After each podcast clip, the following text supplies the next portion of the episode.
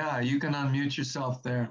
Heavenly Father, Abba, Father, we come humbly before the throne this evening, Father. We, the body of Christ, we come together with an expectation, Lord, of the movement of your Holy Spirit working through our dear brother Bernard tonight, Lord. Lord, may the streams of living water flow freely through him and through each of us, not only to receive, but also to, to give, Lord, as the word flows, as the message comes, Lord. We know it's from you. We are yours, the body of Christ, Lord. So minister your work, Lord, as innocent through us tonight. Amen. Bless Bernard, Lord. We thank you for bringing us together tonight, Lord. Amen. Thank you for the way you're you're working a mighty work in each of us. Amen. As Christ is being formed in us day by day, we must become less and you must become greater, Lord. We just humble mm-hmm. ourselves before you, Lord. Mm-hmm. Just pray with expectation, Lord, to, to receive, to hear what you have laid upon Bernard's heart tonight to impart to us. We pray against every evil work of the enemy, Lord. We pray a protection upon our dear brother, upon each of us tonight, Lord, as we come to hear and to receive. We know, Lord, that, uh, that we are in a, in a battle, yet the victory has been won. Mm-hmm. We look with anticipation of the life to come, and may we finish strong in the fight, the race set before us. Looking unto Jesus, the author and finisher of our faith. Bless our dear brother and bless this time together. And we rejoice even now for the for the fruit you're about to give us and part to us this evening. In Jesus' name. Amen. Amen. Hallelujah. Amen. Thank you, Mike. Mm. All right, Brother Bernard, go ahead. Praise God. It's lovely to be with you all again.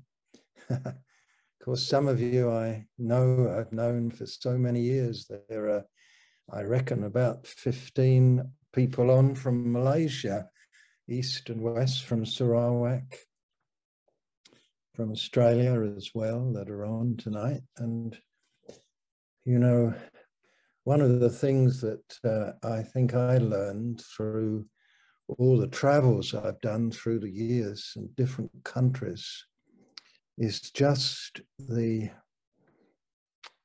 just the differences that people face locally in their settings.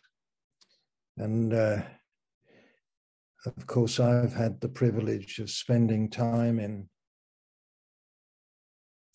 the be in the days of the Iron Curtain, as it was, spending much time in countries that were distinctly under persecution.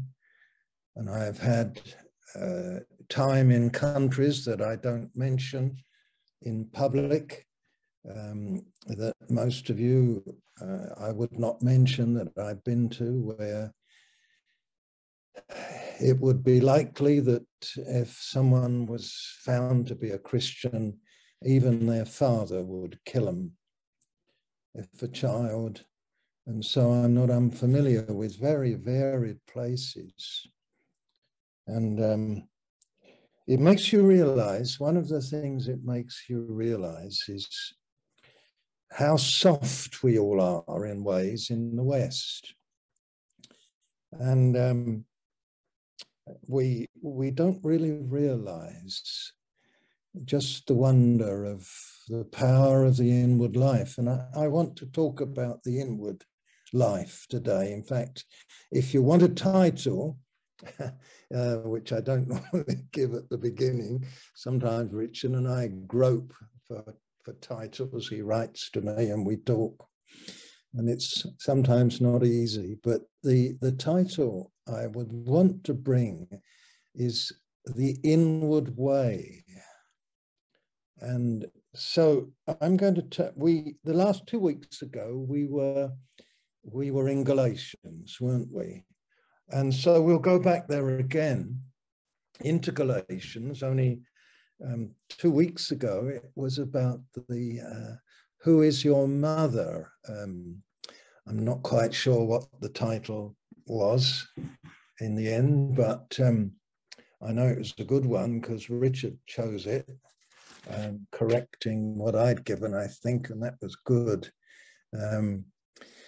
And, you know, so we're back in Galatians and we'll, we'll, we'll look at the end of the book just to confuse us. Um, we'll begin at the end. I don't know whether you're when you read books, you you go to the end.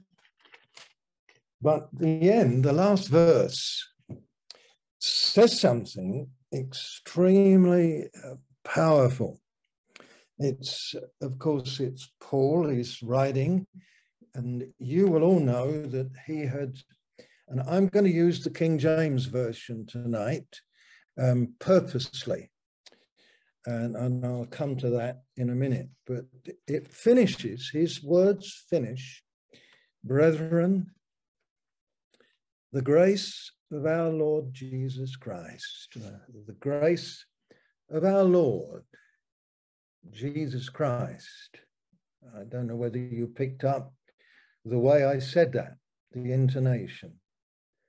Now, the grace of our Lord Jesus Christ be with your spirit. Amen. I didn't say the grace of our Lord Jesus Christ. I said the grace of our Lord Jesus Christ. That's the church's Lord, Jesus Christ. Not the Pope, even a local one in your church who's called an elder, maybe, or a bishop or something like that. The grace of our Lord, Jesus Christ, be with your spirit. Did you realize that every church has a spirit? Did you, did you realize that? Uh, I, I know that right well because, of course, I visited so many churches and uh, I found plenty where the controlling spirit of the leader, it, that's the controlling spirit of that church. And uh, I've been to churches where, like the Galatians, uh, had were becoming, where grace was being driven out by legalism, where the inward life was being driven out by the outward life. I think that's one of the things that it's very good for us to, to very much be instructed in in the in the things in which we're living through, especially these last two, three, four years, you know um, secularly out there in, in the world, in our different countries, you know, the outward presses in profoundly and dirties the soul. And if you're not careful, it will impact your spirit and my spirit in such a way that we lose perspective, we lose understanding, we're made dull. And it's not by chance that Paul finishes his epistle by saying the grace of our Lord, Jesus Christ. You realize, I presume, that the emerging Antichrist that will come, whether it will be a single individual or a conglomerate of a number of individuals, I hope you realize that to some, he will be an exceedingly gracious Lord. And to others uh, who cross him, he will be a terrible tyrant. Uh, a little bit like that, of course, where you find with some politicians. For instance, in China, there are multitudes in China who think that their Lord, um, who is the main charismatic figure in government in that country, they feel that he's a very gracious Lord. Uh, the way he's administering things, the way he's accomplishing things. Uh, I wonder if you're watching the Winter Olympics. Anyway, um, you know, it's it's interesting to realize to some a gracious Lord, and our Lord is Jesus Christ. The grace of our Lord, Jesus Christ, be with your church's spirit. Uh, a, a church's spirit is essentially the agglomeration of the spirits of those who are part of it. And uh, every church has a spirit. So if you were to go through the seven letters that the Lord Jesus sent to the seven in Revelation 2 and 3, then you would find there different spirits. And you will all notice that he spoke to the angel of the spirit, the angel of the church at Ephesus, the angel of the church and so on and so. And for instance, the church at Ephesus, the famous one, he, he, he said, uh, you left your first love. He said that. So he's obviously not talking to an angelic being. Because and the angelic being of that church, and every church it seems, uh, certainly every individual has angels, little ones, don't they? Little children have angels, so the Lord Jesus said. And but churches, so when he's talking to the angel of the church, he's talking to those, perhaps there's one, perhaps there's two, perhaps there's three, perhaps there's four influential members of that church. Uh, and their spirit is particularly influential in their church. So that you remember the message that came to the church at Laodicea, to the angel of the church in Laodicea. And that's the last one, isn't it? The seventh one. And uh, it's quite challenging when you when you read the letters like that and realize that men have such uh, an influence. Um, he said that I, I know your works, that you're neither cold nor hot. That's the angel of the church. Uh, is it three men? Is it? Th- I don't know. I don't know. But, you know, that's the way the spirit of churches are so different. And I think of churches that I've spent time with. Oh, very blessed. When I first used to go to Nepal in the early 70s, a long while ago, Nepal had just opened um, to the gospel. Many Nepalis had uh, were sort of camped around Nepal, as were missionaries. Um, and they were just waiting for Nepal, which was a Hindu kingdom, to open to the gospel. In the late 60s, at last, it happened. And uh, I was able to go in, others went in before me. And you know, the times that I, the spirit of those believers was so sweet I remember there used to be something called the Nepal, what was it called? It was a yearly conference. You know, uh, the year that I was there, some of the people had walked for three weeks to get to that conference in Kathmandu. And they, three weeks, imagine that. They'd walk three weeks. And the spirit of those precious people. There was a simplicity.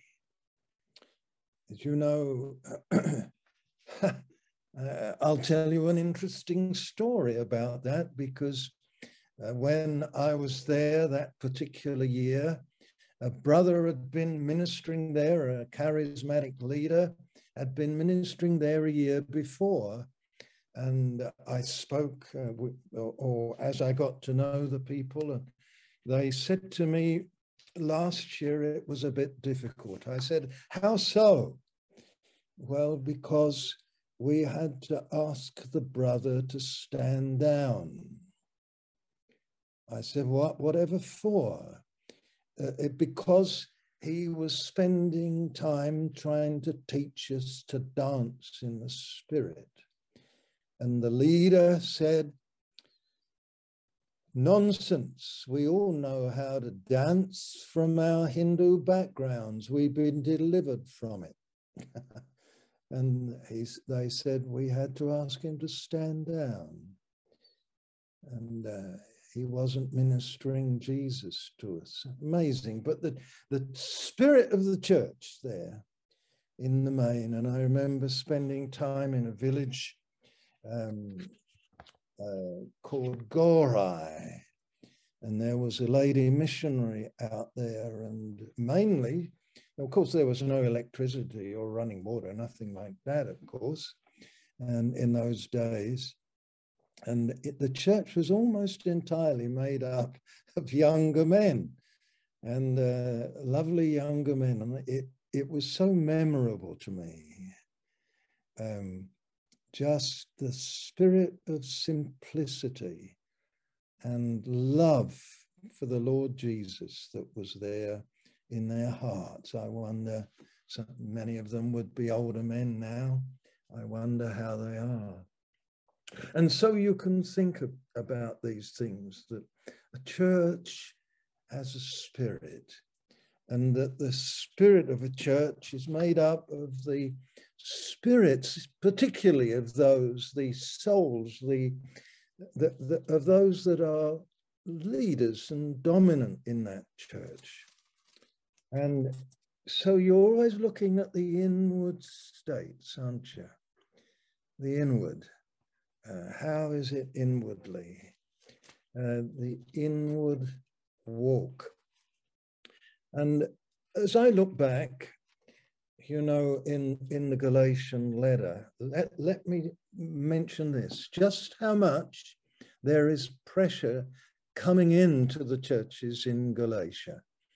And it's coming from a teacher, maybe several of them, who were in their way seeking to bring the people of God in those churches back uh, under certain external practices. So, from the inward, uh, that they had begun in to that which was merely outward. Good for us to reflect on this. Um, and if I focus your attention now in chapter one, you'll see how, in order to seek to bring them to some understanding of what is happening, um, Paul writes and says that Paul, an apostle, and not of men, neither by man, but by Jesus Christ and God the Father, who raised him from the dead and all the brethren which are with me unto the churches of Galatia. So now we know there's a group of churches. Um, if we had time, we could see that Paul was influential, um, the key man, you could say, who had brought the, the gospel to them. And you notice he says, he's very clear in his first verse first verse, he said, I, I didn't come from a college. Uh, I, am not a Calvinist. Uh, I'm not an Arminian.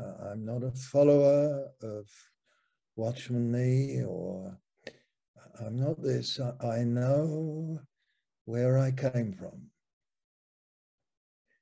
I know where I came from. I know that my ordination, uh, my sending was not of men, And it was not of man, didn't have its origin there, but it had its origin in Jesus Christ and God the Father, who raised him from the dead. Hallelujah. Uh, I, I think it's wonderful when you just read simply like that. And all those brethren are all with him. He, they're, they're the same as him. So he's not alone. He's not alone. But there are others who are just like him. And his first word to the church or the churches in Galatia is the famous one, isn't it? Grace.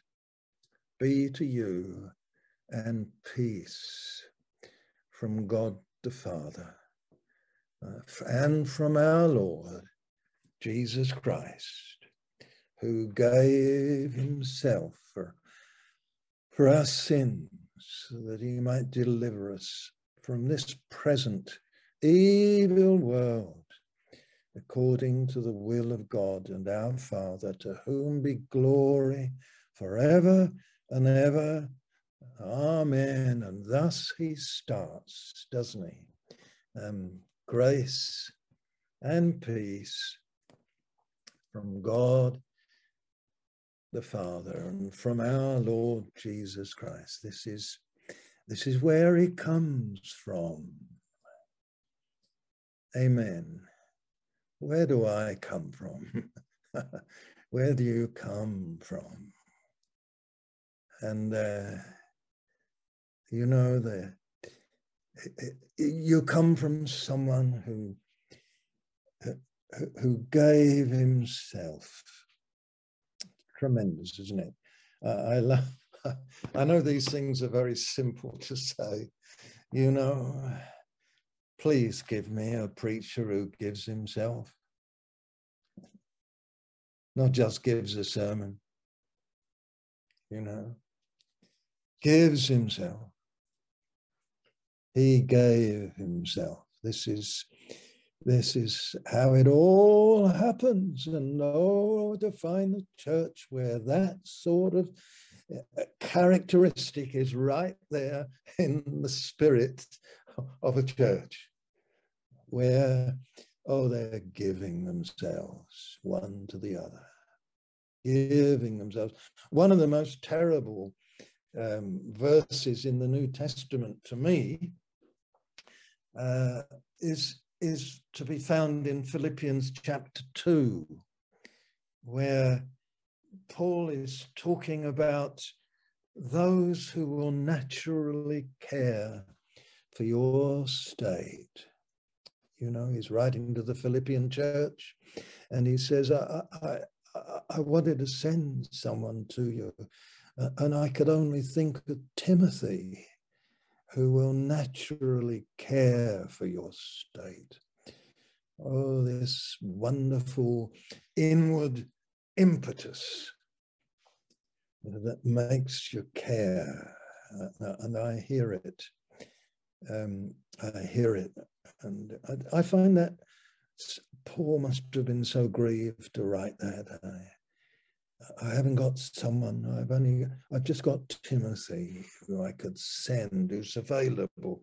Didn't mean to say there weren't others, but uh, the availability of someone who just go and care for your state, really care for your state.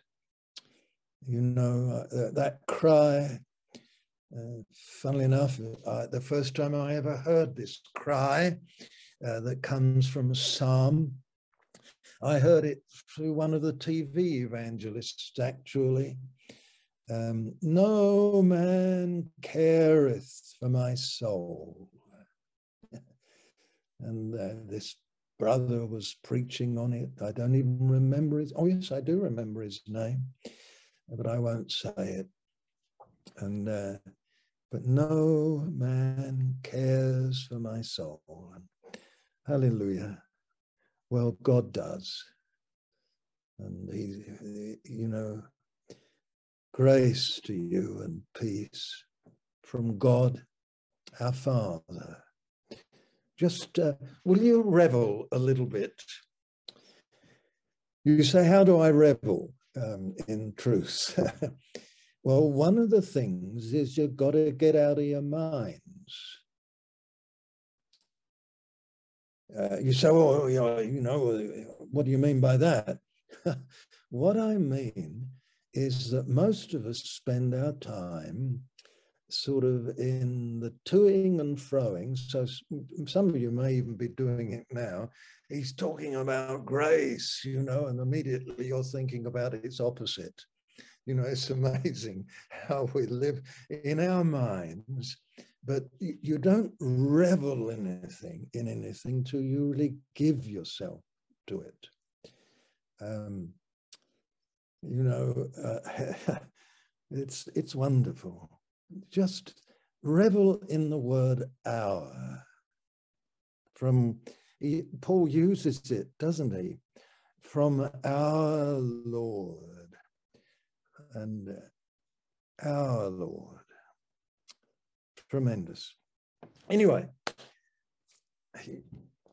I come down and I think of Paul and I think of his ministry, and I come down here to something that he says about his gospel. So here he is. He's he's a pretty tough character when he needs to be, as Paul, and he he says, if any angel from heaven or we, um, or verse seven, um, another gospel, some that are troubling you, and they are perverting the gospel of Christ. Um, he says at verse 6, I'm working backwards, I marvel that you're so soon removed from him that called you into the grace of Christ.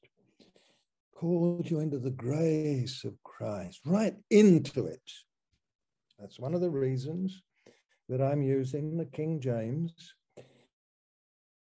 Um, called you into the grace not believing certain doctrines. Say the sinner's prayer and you're a Christian. That's not what Paul taught. He came from God and he brought a message from God, and God's calling you into the grace of Jesus Christ and you're being led astray from that into another gospel, which is not good news. You know, the word gospel means good news, doesn't it? It's one of those evangelist words. It's one of those tremendous words where the, the evangelist was a newsman who went and brought good news. The victory is won. The war's over that kind of thing. You, you know that already, I'm sure. And so Paul takes up this word and he says, It's not another gospel what these people are bringing you. It's not another gospel. They're, troubling you and they're perverting it. Verse 7 But though we or an angel from heaven preach any other gospel unto you than that which we have preached unto you. Let him be handed over for God to judge.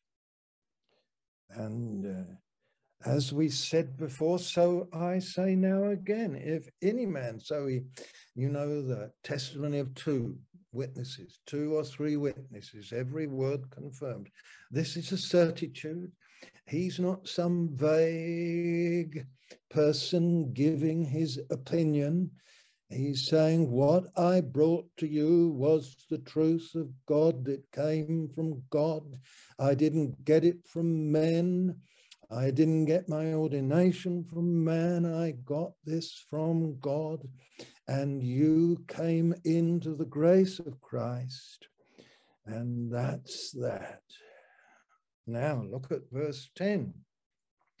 For do I now persuade men or God, or do I seek to please men?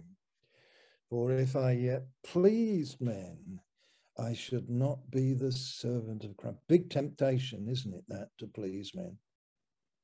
Big temptation. Big temptation. Well, if I please men, uh, I wouldn't be the servant of Christ. But I certify you, brethren, verse 11, that the gospel which was preached of me is not from man, after man. For I neither received it of man, neither was I taught it. Now, this is remarkable. This man who's talking to you is a man from academia. He's a man of brilliant intellect, a man that is not against intellect. A man who's taught in the scriptures, a man who was taught under Gamaliel, a, a man who so was blessed in that way. But he says that the gospel that I brought to you, the, the word that I brought to you, I didn't get taught it by man. I didn't get taught it. I didn't receive it from man, but it was by the revelation of Jesus Christ. Can I ask you a question? How much are you a recipient of revelation? How much have you received? You say, what do you mean? You know, revelation has much more to do with the inward parts of your heart, much deeper than a mental assent, a mental understanding of doctrines, a mental acquiescence, an agreement with correct truth. Revelation is of a far deeper nature. It is to do with imagination. It is to do with a striking at your conscience. It is to do with a stirring of your emotions and affections. Revelation is something that goes down into the inward parts of you. And gets a hold of you and fills you with wonder. It liberates you, you know, from the either or position. You're either a Calvinist or you're an Arminian. Uh, if you don't know what those terms mean, don't worry too much, but they are. You either believe in the rapture theory or you are amillennialist. Uh, and all this that has gotten into the church, either or, either or, either or. Amazingly, you will find that Revelation silences the either or and brings you into sometimes I don't know, but what God is and what God has done in Christ and what is going to happen is going to be filled with wonder. It fills you with wonder. And so Paul says it, it, it, it was by the revelation of Jesus Christ. And you've, you've heard he says, of my conversation in time past in the Jews' religion. Now, let me just make a comment uh, about the word religion, um, because you know, all religions seek to re-ligament together. That's what it is. The original word religion comes from the idea of religio, which is to religament, to connect together, to bring together.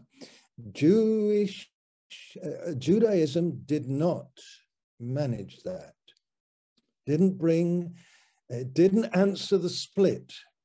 You know, the split, the divorce, the division between God, man, man and woman, uh, you know, all the splits that are filling the earth today, the either or, either or, you know, but true religion, of course, is to re-ligament, to make one.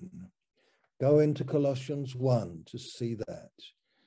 Go into Colossians 1 to gather, go into Ephesians 1, that in Christ to gather together in one all things. And wonderful, wonderful.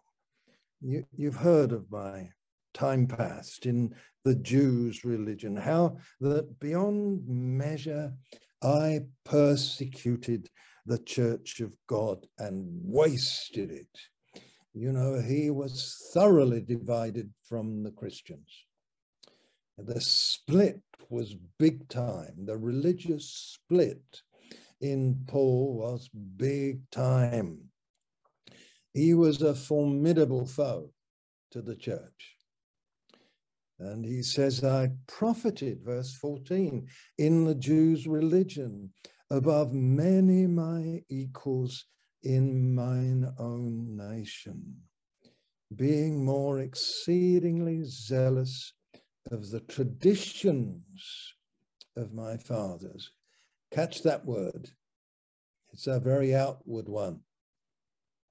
It's to do with the outward way, traditions. I was so zealous for the traditions of my fathers. I profited in the Jews' religion. And there he is. But, verse 15, but, uh, aren't God's buts wonderful?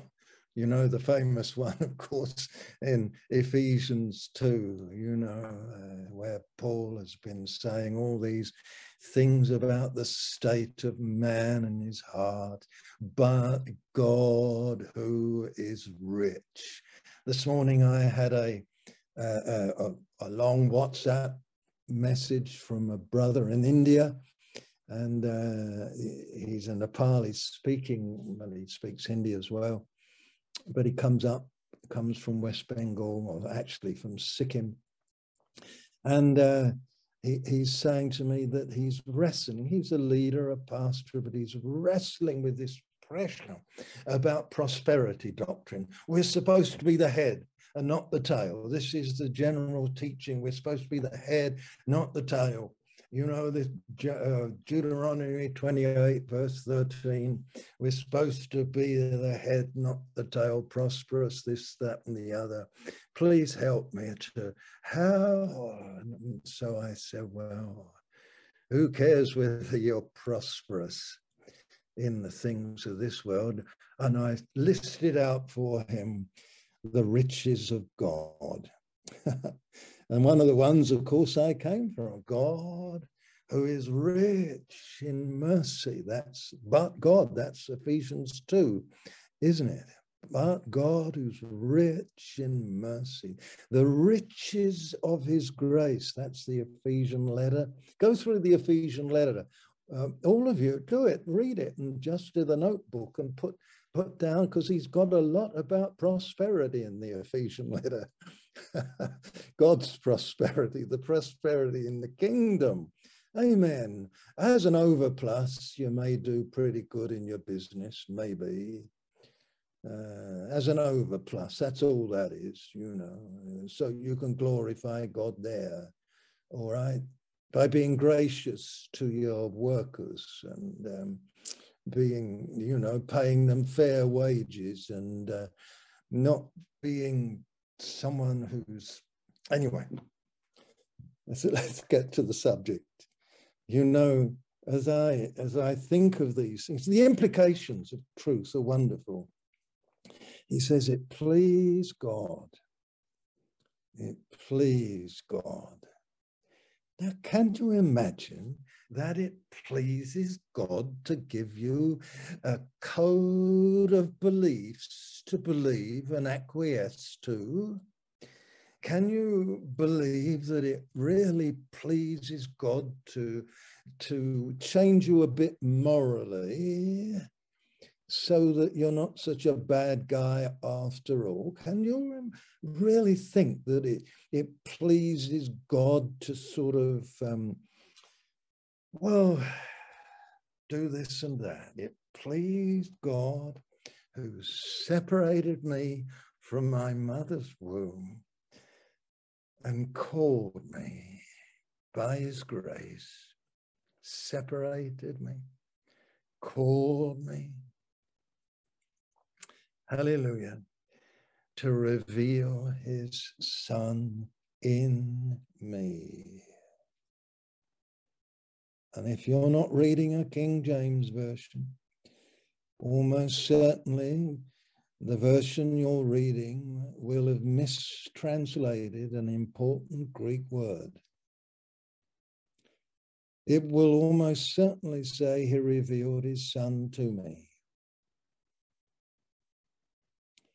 That's a wrong translation. It's a mistranslation which exposes what's happened in the churches in the last four or five hundred years. So much has become outward to you, to you intellectually. You know, I'll tell you one of the things about real evangelicals like dear Wesley those who burn for God, they burn for God from the inside because men like Wesley could say, My heart was strangely warmed. Inward. Wasn't heady, wasn't academia, it wasn't intellect,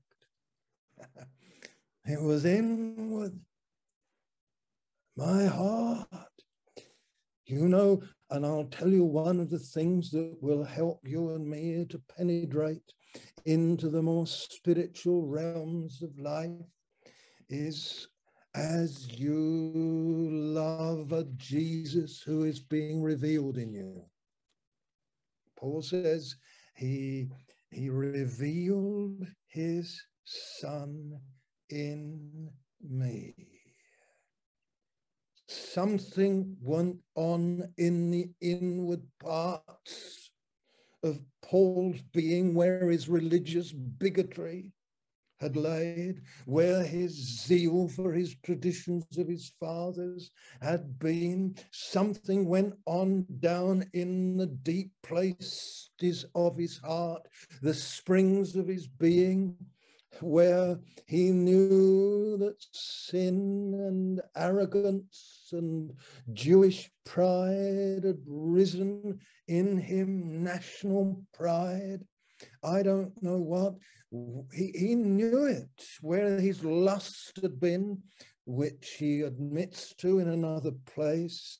Whether that was sexual lust, I do not know. Uh, that's the usual connotation, but the lust for fame, the lust for position, the lust for control, I don't know. But he knew that something had gone down or happened down in the springs of his heart. Christ had been revealed there. He, he revealed his son in me. Hallelujah, that I might preach him among the heathen.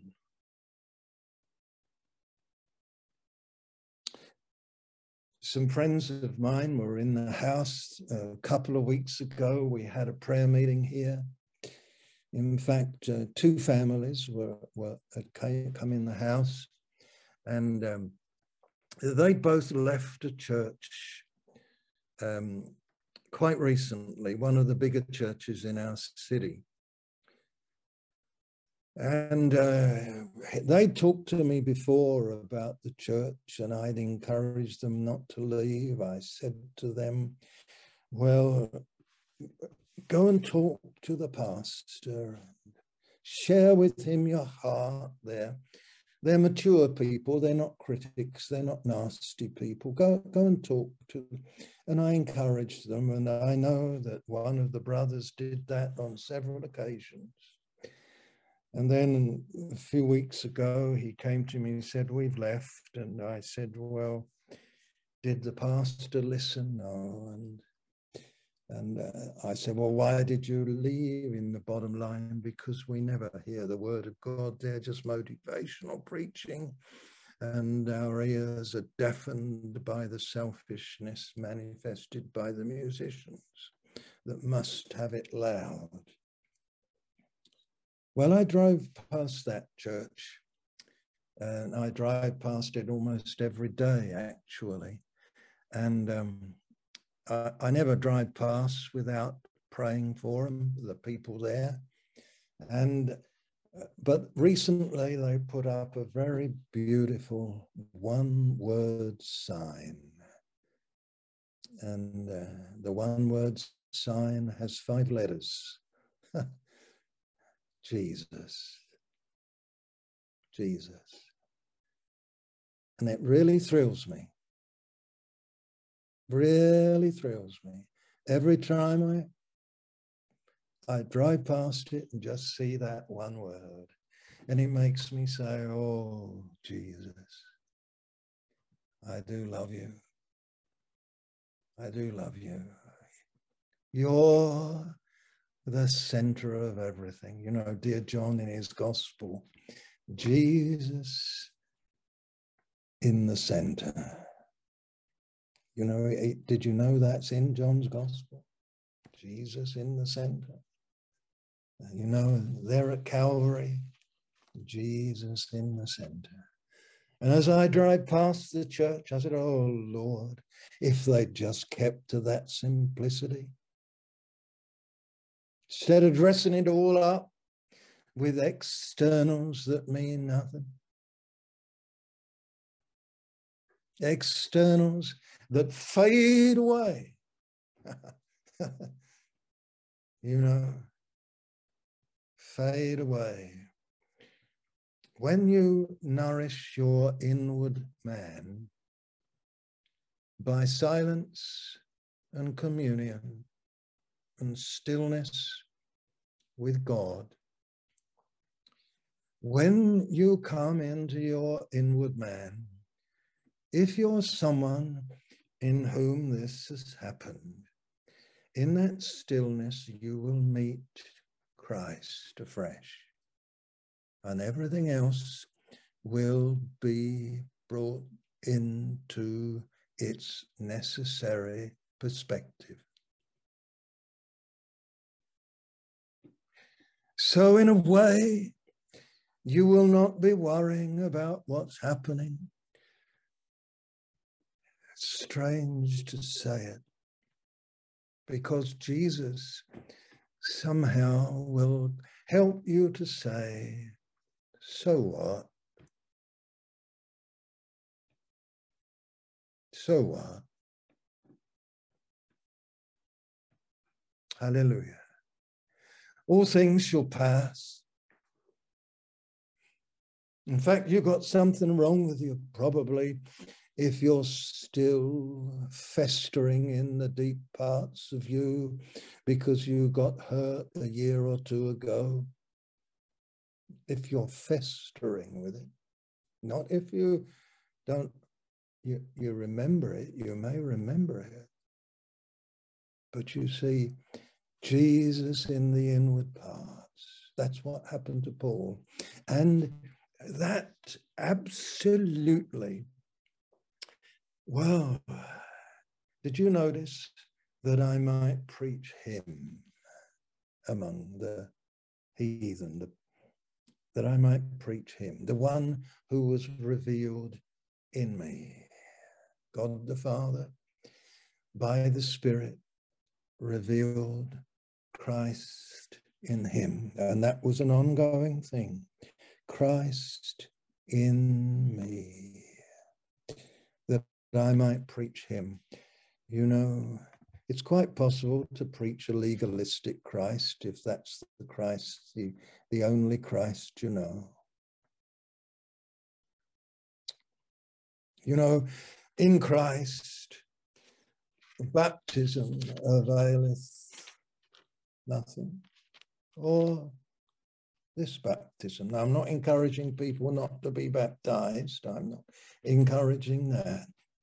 But you know, Paul actually says, you know, because it was outward pressures that were coming in. Uh, get circumcised, to keep the rules. Let's uh, let's let's do the feast of tabernacles. We've got to get our skull caps back on. Have you men ever thought that when Paul tells the church in Corinthians that the men should pray to God with their heads uncovered, that that was a revolution for a Jew, for a Jewish man? Have you ever thought about that one? Paul would have worshipped God, prayed to God been a rabbi in the synagogues with his head covered.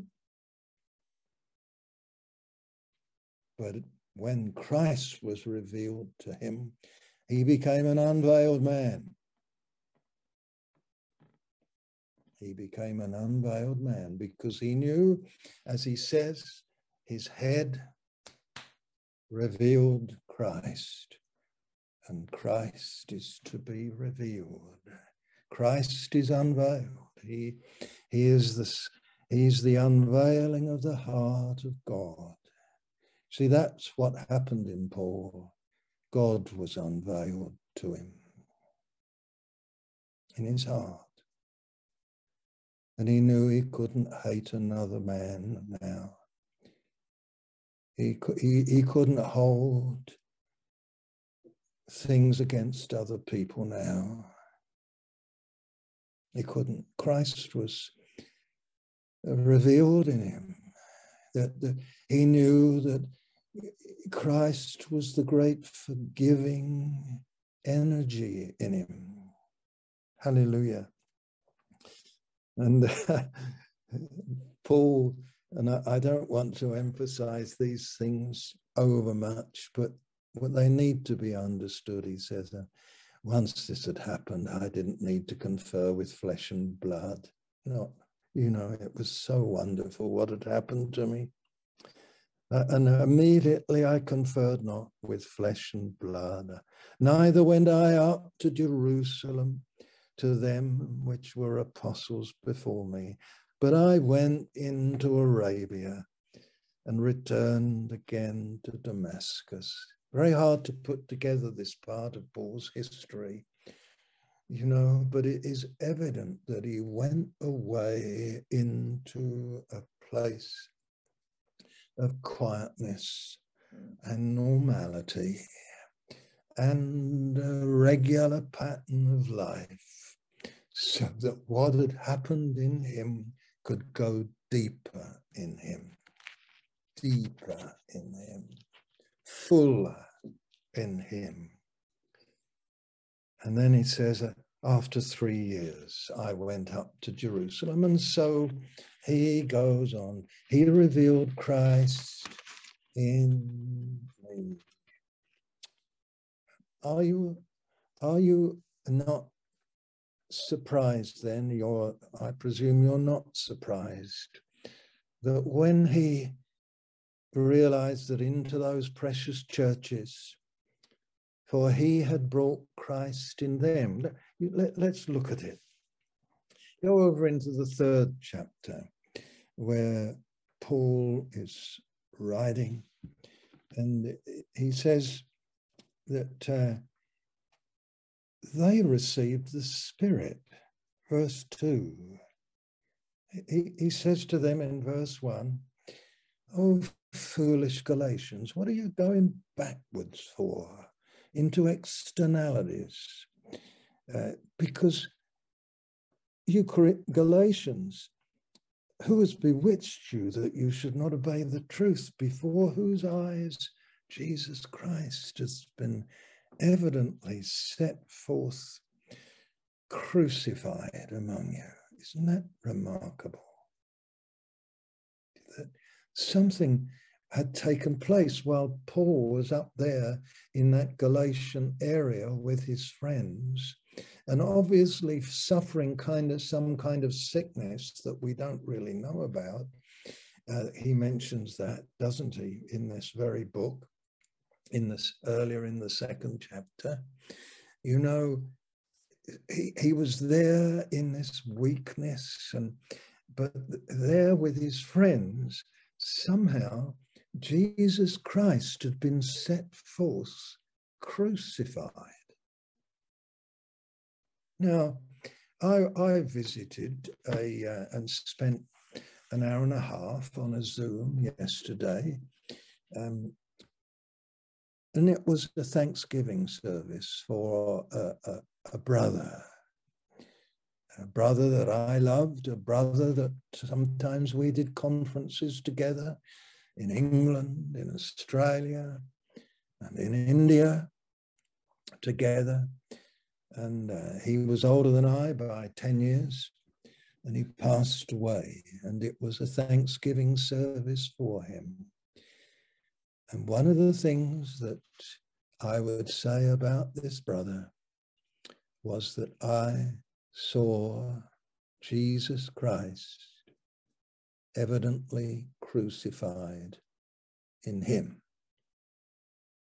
He was a crucified man. Nevertheless, he lived. Nevertheless, he lived.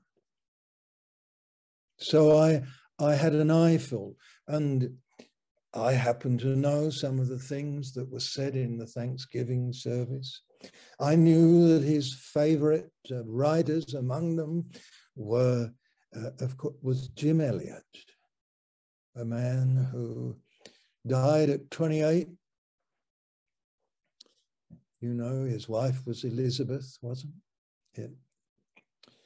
And he was killed. And uh, if you read uh, Jim's writings, you know, as a, a young man, he was a crucified man.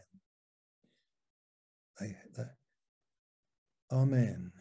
He, one of the reasons he, perhaps the Lord took him early. Another one of his favorite writers, my friend's favorite writers, was Amy Carmichael. Some of you know her writings. If you don't, find them, get them a crucified woman, gave her life in India, never went back to England. I think it was 50 years more and more that she said, a crucified woman. He says, Jesus Christ was evidently set forth before you crucified. He's not saying, in my life, in my life, in my, look at me, look at me. He's not saying that. He's saying it by inference. He's saying that out of the reality of the inward burning Christ in him by the Holy Ghost, it was, it just, it just changed the manner of his living. Christ was so real to this man, this Paul, and his friends and he was set forth crucified among you. And because of that, they received that, the Spirit. So, chapter 3, verse 2, as soon as he's mentioned Christ crucified among you, Amen. That was what Paul had ministered and lived before them. There was an impartation of the Spirit. That's the first words of verse 2. Received ye the Spirit? Apparently, the word of Christ came with such force and such power, and it was so evidenced by the way they were living that the Spirit was poured out, the Spirit was given, the Spirit of that very Christ And that very Father of the Christ was poured out into their hearts. Received ye the Spirit. They just heard and believed. It says, Receive you the Spirit by the works of the law or by the hearing of faith. Are you so foolish, having begun in the Spirit? Can I ask you how much time you spend nourishing the Spirit's communion in your heart?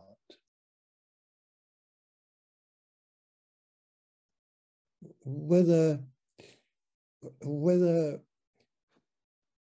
you turn the radio off in the car and just sit there as you drive, quiet. And you say, Lord, I'm here. I'm here. And you become attentive, attentive to God, attentive, attentive. There's a lot of learning to do in this, and it doesn't come easily. It involves a right emptying of the mind, a setting aside of the eithers and the ors and the judgments that rise and the analysis and the plans and you know but no you know you we began in the spirit some of us i began in the spirit I was, I think I was 22, was it more? It's, um, goodness me, it's getting on for 60 years ago. And uh, I began in the Spirit. Hallelujah. and I, I've, I still nourish him today, nourishing the communion of the Spirit. You, you know, as Paul is writing this, and I'm not getting very far into what I want to say, but as Paul is writing this, you know, if you look at the end of chapter one again, it, says that um, he was unknown by face to the churches of Judea which were in Christ. That's verse 22. But verse 23, they'd heard only that he which persecuted us in times past now preacheth the faith which once he destroyed, and they glorified God in me. God in me. God in me. Now I reckon that virtually every one of you has got God in you. I hope it's true of everyone. God's in you. God's in you. And they could see it in him. God in you. I saw it in my wife before she was my wife. It's one of the things that attracted me to her. God was in her. Now, she didn't speak in tongues at the time, for that outward sign was no evidence that God was in her. And the Spirit was in her. I could hear that when she prayed. I could see that the spirit was in her because the longings of the spirit were coming out of her mouth when she prayed.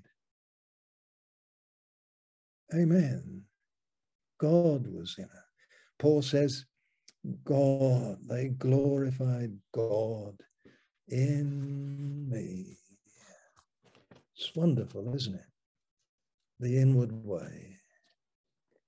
And then, uh, of course, you you know this famous one, don't you? In Galatians, this is the second chapter. You know, and you know this very famous one. I'm I am crucified.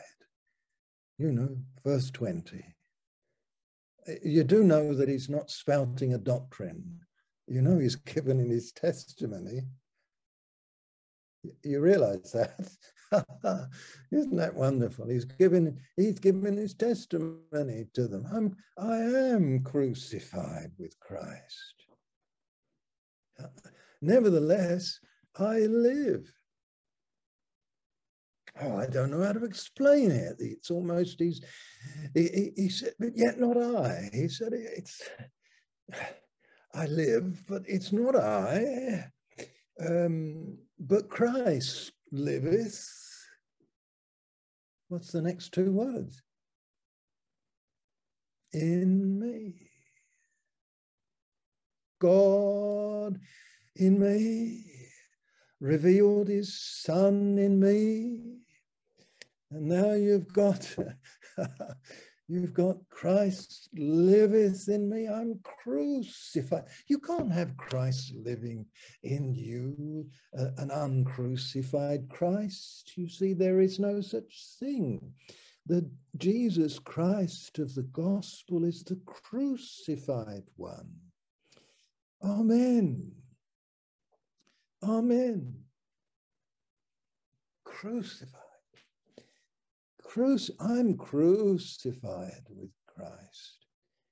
Oh, nevertheless, I live. And yet, it's not me. Christ liveth in me.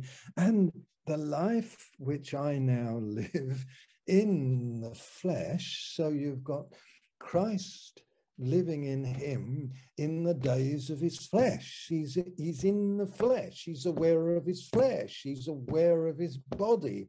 He's in the middle of doing his job.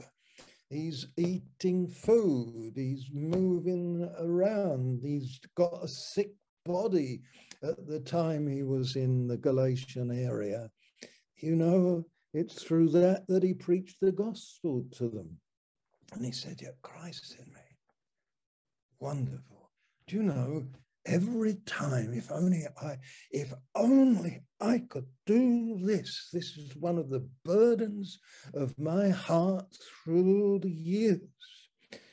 Is if only I think of the people who will be gathering together. We'll go to one of the meetings locally that are developing, you know, but there's a a, a, new gathering that started 18 months ago and all the difficulty that's there is simply this that they don't really realize that Christ is there in the midst and that they brought Christ to the meeting.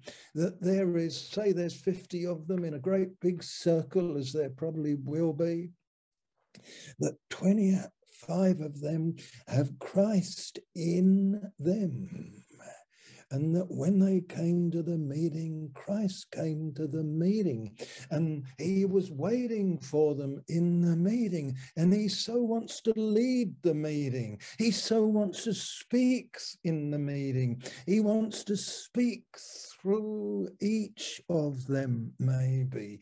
And oh, my difficulty, brothers and sisters, oh, I have such failure in trying to help people to see that Christ in you.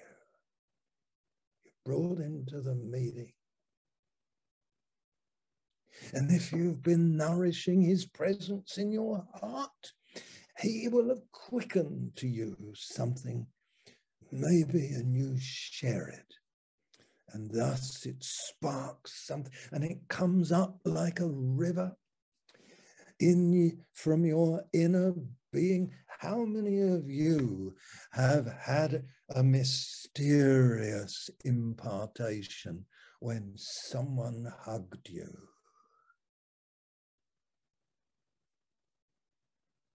I have. When someone who just had Christ in their heart, I think of that brother who I mentioned earlier, whose Thanksgiving service was yesterday. And I think of the first time uh, or one of the first times I met him, and I was in North Wales. And I drove across to Liverpool, where he then lived, and uh, went into the meeting.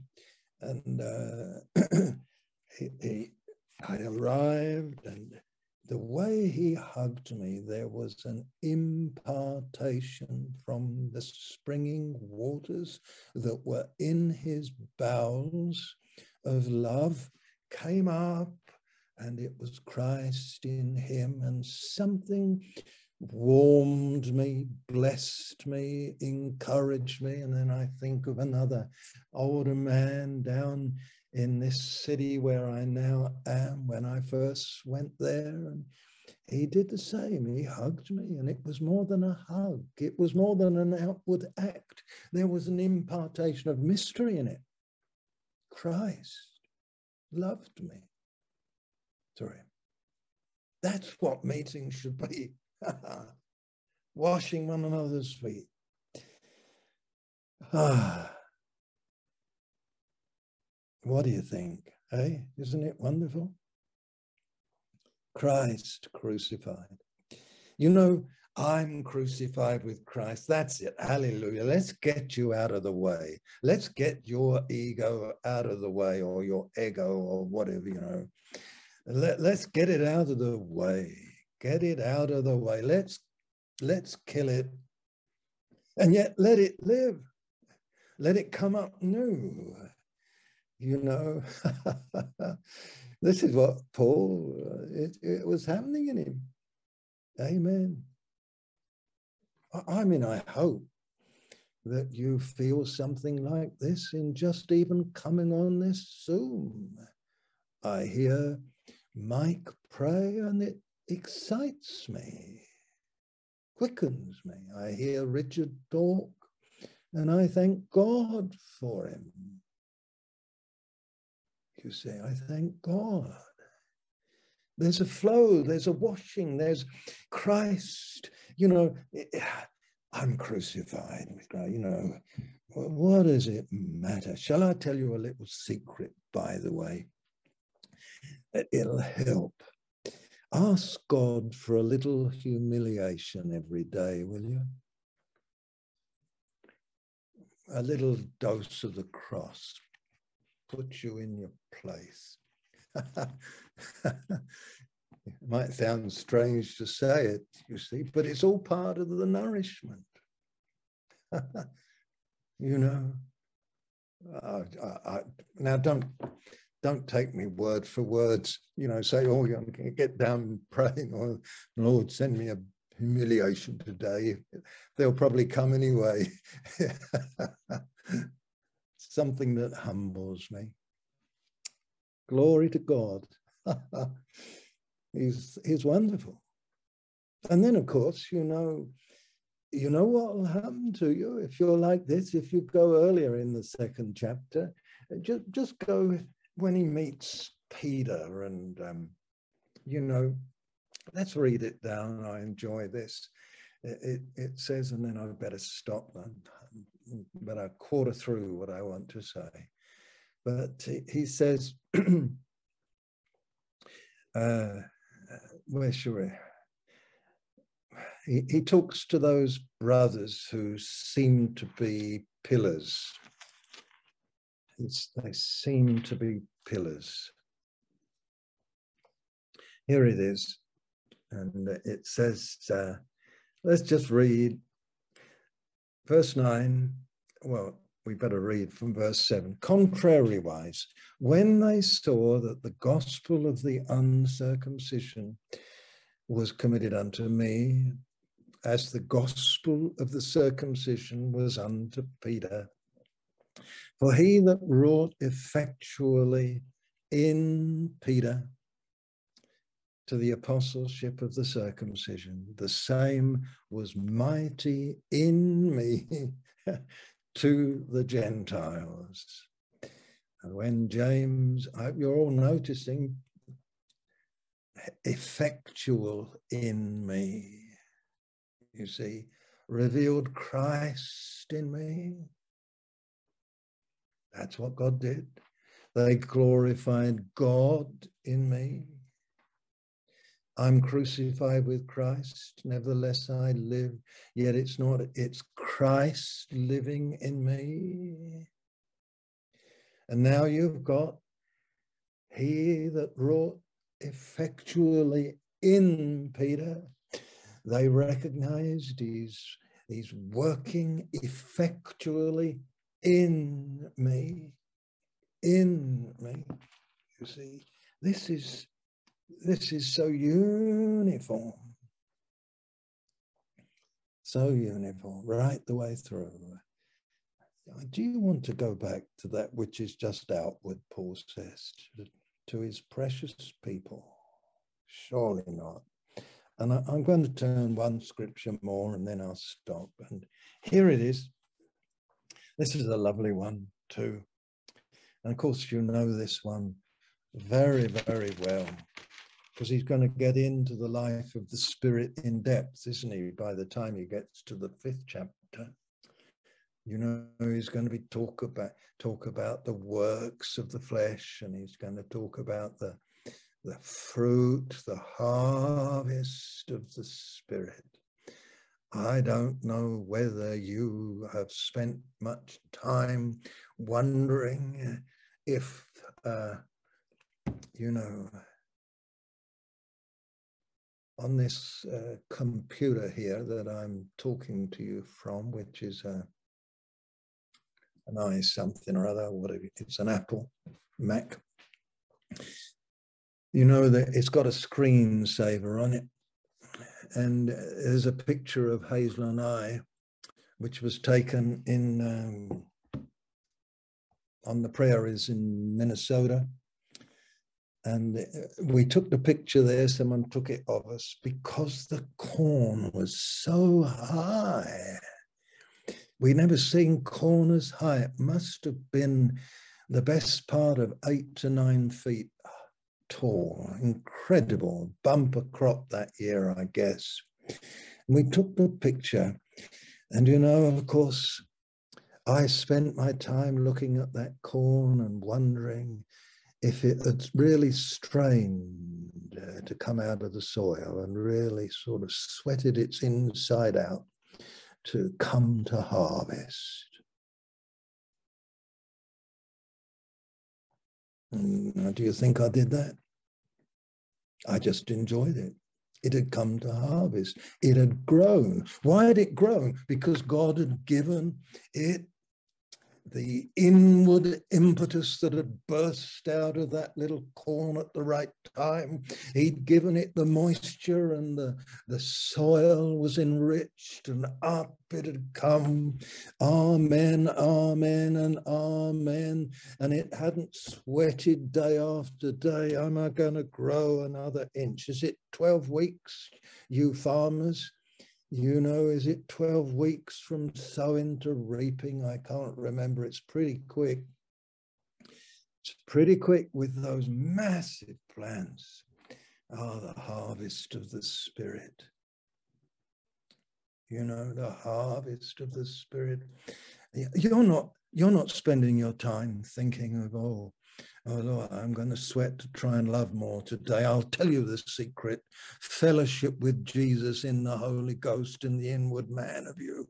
It is getting quiet and going down into fellowship, quietness with God. It is a right emptying of your mind and liberating yourself from the arguments and the plannings and the things that dominate in the mind. It is coming into the leadership of the Spirit where he really leads you. That's why before Paul gets to the fruit, the harvest of the Spirit, he says a key word in verse 18 of chapter 5. It's a key word. If you be led by the Spirit. Now, Paul's not talking about whether you should move to Eureka, California, uh, from New York or whatever. I have to change your accent. But, you know, oh dear. it's it, uh, he does lead, but he's not talking about that. He's talking about the wonderful. The, the word for lead is an interesting one. It, it's to do with instinct. It's to do with instinct. You know, uh, I've watched a couple of shows this week on the TV about Mexico. And I've only caught two of them. Uh, one of them was about the desert, um, the Sonora Desert, and things like that. and the other one was about the Yucatan, where the Maya were, and about the, the rainfall and all that sort of thing really enjoyed it because I love Mexico. And uh, one of the places I'd like to move to and live, you know, if the Lord would arrange that, but possibly it won't happen now. but, um, you know, in those shows, of course, you just see these creatures uh, living by instinct. Just instinct it's and the word for lead has this meaning in it of the instinct. Did you know that the Spirit of the Lord has instinct? And the instincts of the Spirit are at work in you. So if you if you are led by the Spirit, and know his nourishing presence more and more, glorifying Christ in you. You, you know, the instinct of the Spirit is to reach out, to love, to glorify God, to give, give, give, to pour out, pour out, pour out. That's the instinct of the Spirit. To take you to depths and heights and lengths and breadths and understanding and to open eyes, to strengthen hearts, to reveal the Son. That's, the, that's his whole instinct. You know those those animals you may have watched. a nature program about those those animals going down to the water in the evening time you know to the in australia you get it with the billabongs and the animals going down in the evening time hallelujah hallelujah the instinct of the spirit to love the father love the Son, you know, fellowship with the Spirit.